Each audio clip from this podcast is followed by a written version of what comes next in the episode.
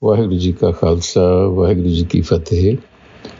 Welcome to this segment of Code Gurbani's Shabad the Day. The recitation is from Asa Mahalla composition of Guru Ram Das Ji. We recite the first stanza, as has been conventional for us, and the recitation. ਆਸਾ ਮਹੱਲਾ ਚੌਥਾ ਸਤਜੁਗ ਸਭ ਸੰਤੋਖ ਸਰੀਰਾ ਪਗਚਾਰੇ ਧਰਮ ਧਿਆਨ ਜਿਉ।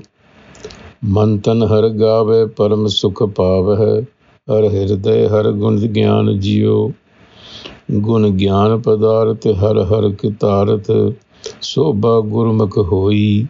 ਅੰਤਰ ਬਾਹਰ ਹਰ ਪ੍ਰਭ ਏਕੋ, ਦੂਜਾ ਅਵਰ ਨ ਕੋਈ। ਹਰ ਹਰ ਲਿਵ ਲਾਈ ਹਰ ਨਾਮ ਸਖਾਈ ਹਰ ਦਰਗਹਿ ਪਾਵੇ ਮਾਨ ਜਿਉ ਸਤਜੁਗ ਸਭ ਸੰਤੋਖ ਸਰੀਰਾ ਭਗ ਚਾਰੇ ਧਰਮ ਧਿਆਨ ਜਿਉ so this Sabbath begins with Satjug and Satjug Treta Dwapar Kaljug appears in Gurbani where it touches on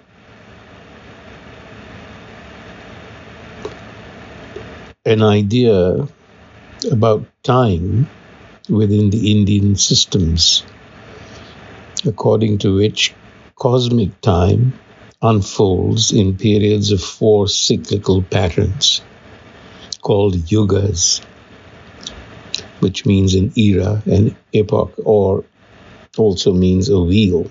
That's why it's called a samsara. It goes round. And it starts with Sat and is followed by Treta, Dwapar, and Kali, respectively. And together they form the universe's lifespan, called a kalpa. So this is the creation, the birth, the maintenance, the decay of the universe, the cyclical pattern in time. But we will see that in Gurmat, these are used to denote the maturation of the mind on the one hand and the corruption of the mind on the other. So the Guru says, Satjug sab santokh sarira pagchare dharm dhyan jiyo. So, in this state, Satyajug, the true age or the golden age, when the mind is in that state, that is how we would like to read this. Not that there was a state when everybody was virtuous. That doesn't happen. So, this is at the inception, when the mind is in innocence, childhood, if you will, it is naturally in a state of equilibrium, meaning compassion. All of these virtues are already innate to it. Tan har gave param sukha pave, har hirde har gun gyan jiyo. So the mind body, this is a state of equilibrium at the beginning, where everything is together.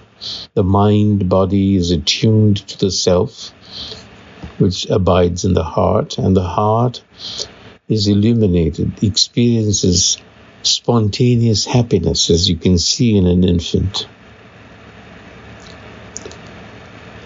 So, gun gyan padarth har har kirtarth soba gurmukh.